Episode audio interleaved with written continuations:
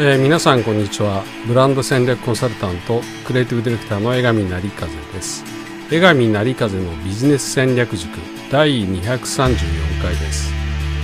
えー、この講座はビジネスブランディングマーケティングなどの、えー、戦略やスキルに関わる全てのことを誰にでも分かるようにお伝えしていく講座です。今日は環境分析の手法のクロススウォットをですねできるだけ分かりやすく解説しようと思いますまずスウォット分析、えー、あのとても有名であのポピュラーなフレームワークなんですけれども、えー、っとまあ、知ってる方も多いと思います。でこのスウォット分析の、えー、スウォット、えー、SWOT ですね SWOT は、まあ、それぞれあの分析の対象となるですね、まあ、単語の、まあえー、頭文字をつなげたものです。えー、できればネットで SWOT、SWOT と、えー、検索して画像検索するとですね、SWOT 分析の、えー、図が出てきます。まあこれどれでもいいので一番わかりやすいやつを目の前にして、えー、この放送を聞くといいかもしれません。えー、SWOT、S はですね、ストレングス、強みということですね。で、W はウィークネス、弱みです。で、この2つが、あの、自分の会社の内部の環境、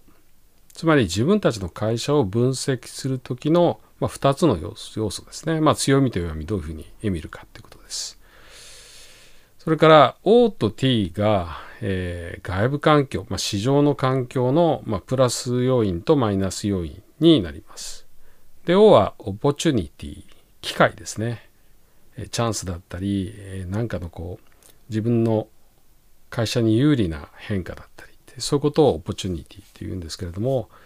えー、こういったものが、えー、自社にまあ有利に働くそういう要素は何かっていうのが O ですね。オポチュニティ。で、T は、えー、 threat、えー、脅威です。えー、これ逆に、えーと、社会とか市場環境が自分の会社にマイナスに働くことになる。そういった条件は何だろうっていうことなんですね。で、この、えー、 strength、weakness、opportunity、threat。の4つの項目を、え単純にその見ていくとですねいわゆる、え SWOT 分析になります。まあ、これでわかるのは、えー、自分の会社の強み弱みそれから市場の環境のですね機会やチャンスと脅威。まあちょっと、えー、やばいぞっていうそういうことが分かってくるっていうことですね。4つ、えー、分かるわけです。そしてこの4つを掛け合わせて分析していくのが、えー、クロススウォット分析です。えー、例えば、えー、ストレングス、それからウィークです。強みと弱みを横軸に取ります。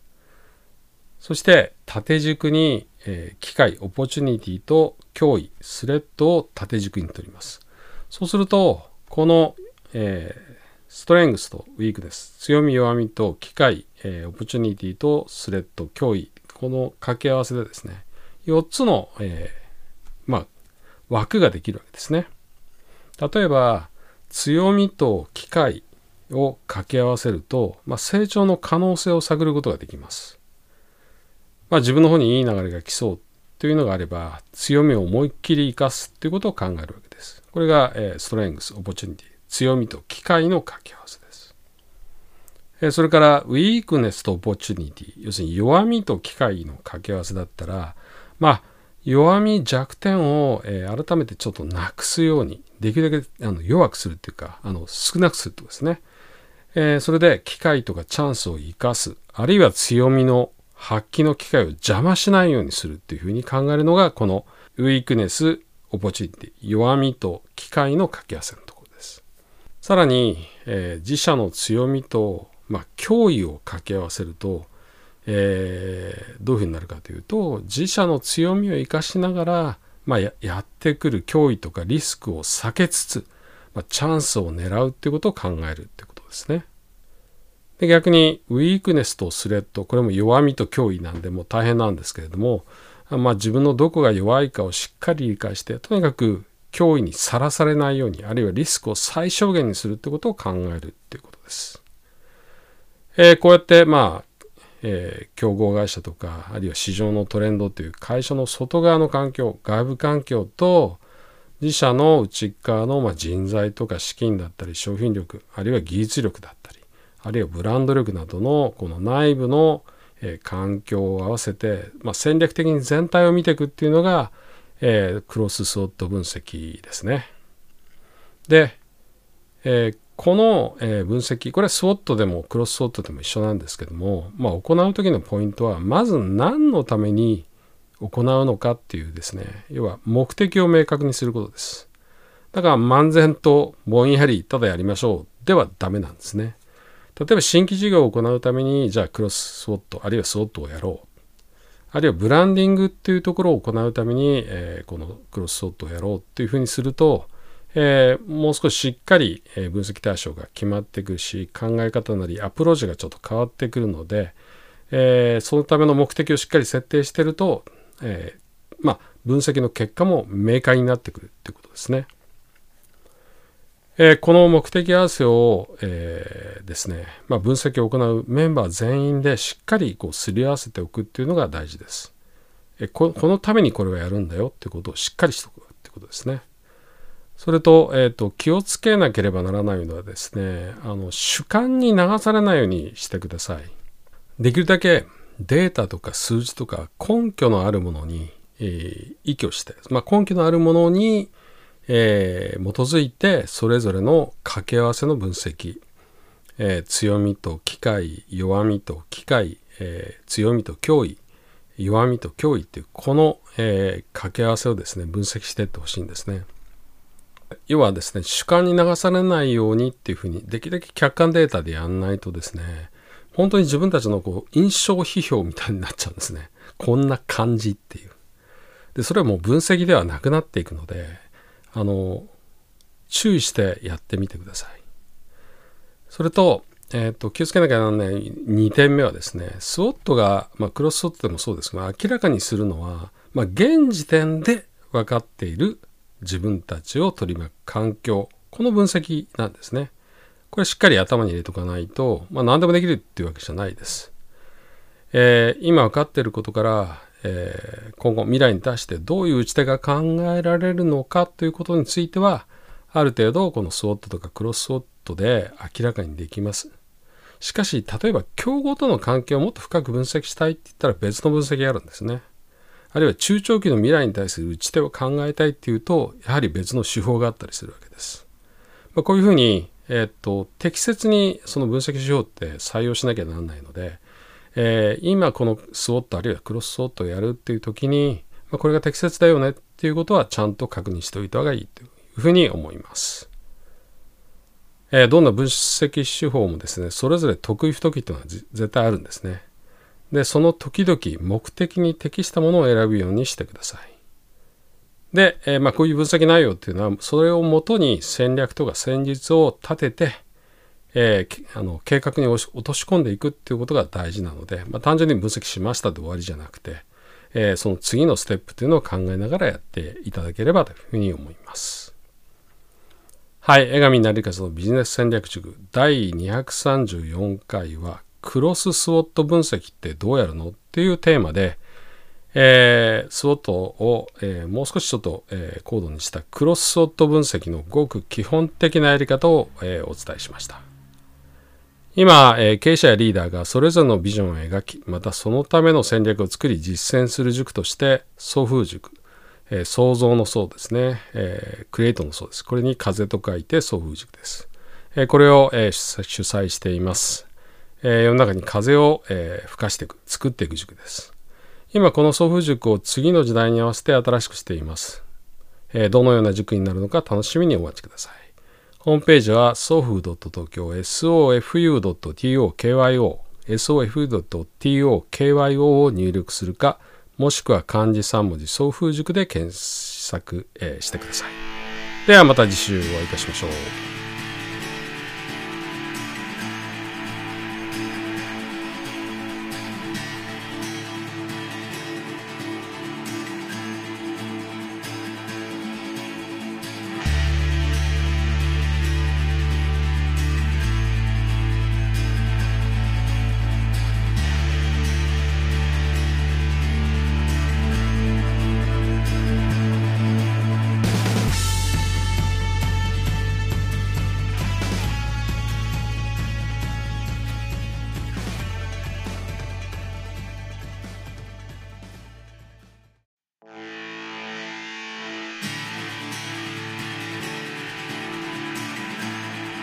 えー、皆さんこんにちは。ブランド戦略コンサルタントクリエイティブディレクターの江上成風です。江上成風のビジネス戦略塾第234回です。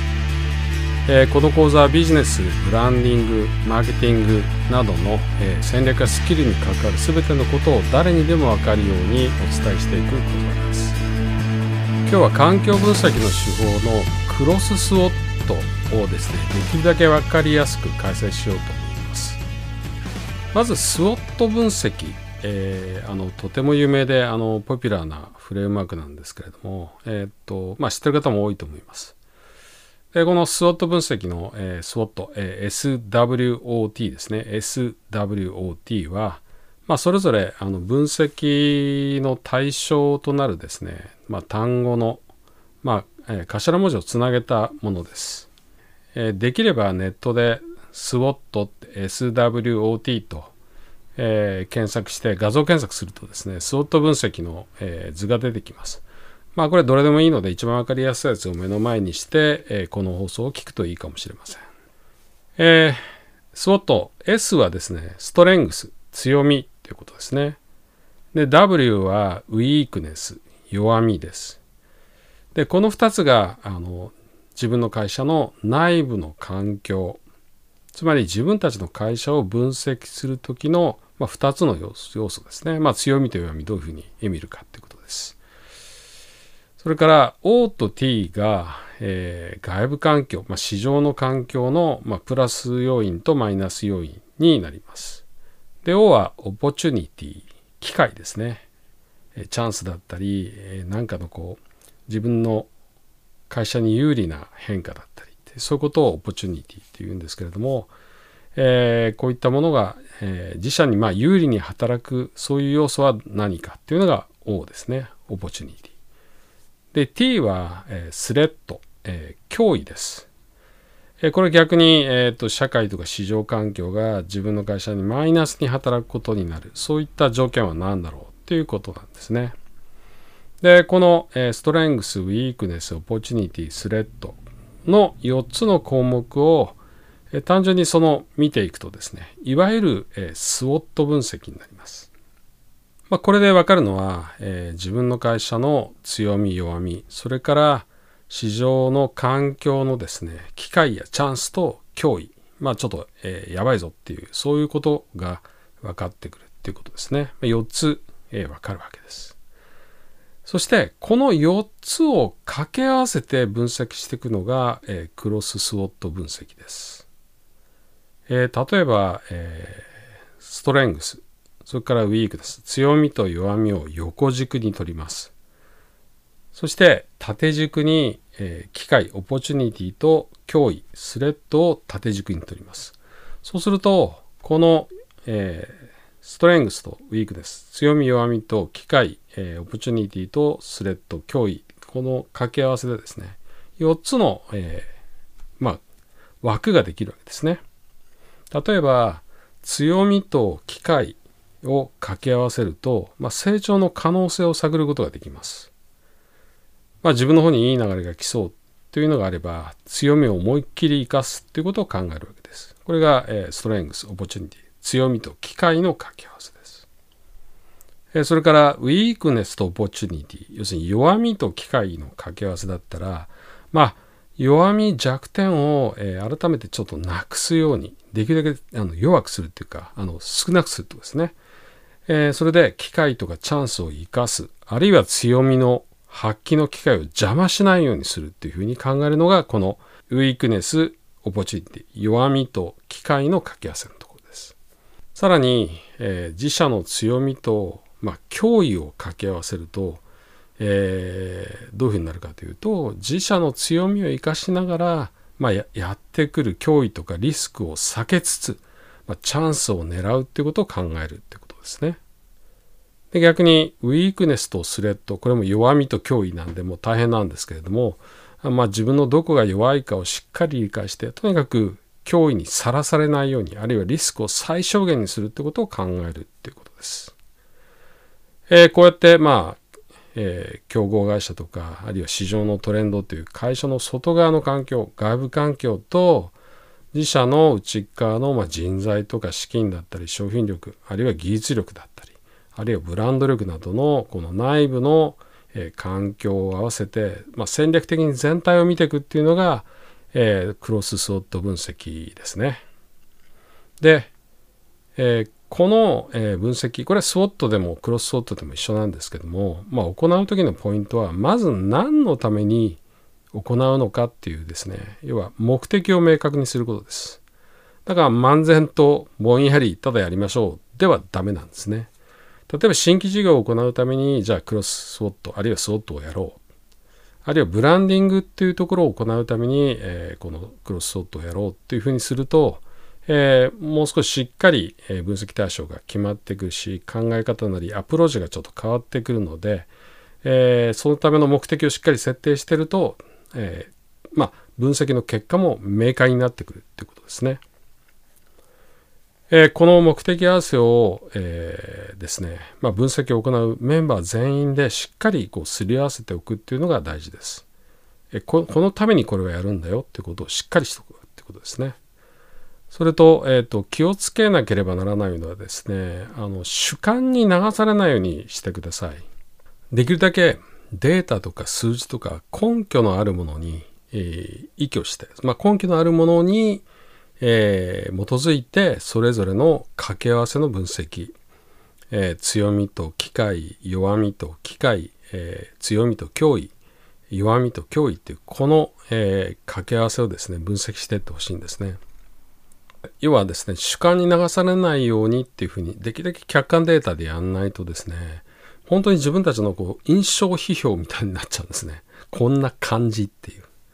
でそれはもう分析ではなくなっていくのであの注意してやってみてください。それと,、えーと、気をつけなきゃならない2点目はですねスウォットが、まあ、クロススウォットでもそうですが明らかにするのは、まあ、現時点で分かっている自分たちを取り巻く環境この分析なんですね。これしっかり頭に入れとかないと、まあ、何でもできるっていうわけじゃないです、えー、今分かっていることから、えー、今後未来に対してどういう打ち手が考えられるのかということについてはある程度このスウォットとかクロススウォットで明らかにできますしかし例えば競合との関係をもっと深く分析したいって言ったら別の分析があるんですねあるいは中長期の未来に対する打ち手を考えたいっていうとやはり別の手法があったりするわけです。まあ、こういうふうに、えー、っと適切にその分析手法って採用しなきゃならないので、えー、今このスウォットあるいはクロススウォットをやるっていう時に、まあ、これが適切だよねっていうことはちゃんと確認しておいた方がいいというふうに思います。えー、どんな分析手法もですねそれぞれ得意不得意というのは絶対あるんですね。で、その時々目的に適したものを選ぶようにしてください。で、えー、まあ、こういう分析内容っていうのは、それをもとに戦略とか戦術を立てて、えー、あの計画に落とし込んでいくっていうことが大事なので、まあ、単純に分析しましたで終わりじゃなくて、えー、その次のステップというのを考えながらやっていただければというふうに思います。はい、江上成和のビジネス戦略塾第234回はクロススウォット分析ってどうやるのっていうテーマで、えー、スウォットを、えー、もう少しちょっと、えー、高度にしたクロススウォット分析のごく基本的なやり方を、えー、お伝えしました。今、えー、経営者やリーダーがそれぞれのビジョンを描き、またそのための戦略を作り実践する塾として、送風塾、えー、創造の層ですね、えー、クリエイトの層です。これに風と書いて送風塾です。えー、これを、えー、主催しています。えー、世の中に風を、えー、吹かしていく、作っていく塾です。今この送風塾を次の時代に合わせて新しくしています。えー、どのような塾になるのか楽しみにお待ちください。ホームページは sofu.tokyo sofu.tokyo sofu.tokyo を入力するか、もしくは漢字3文字送風塾で検索、えー、してください。ではまた次週お会いいたしましょう。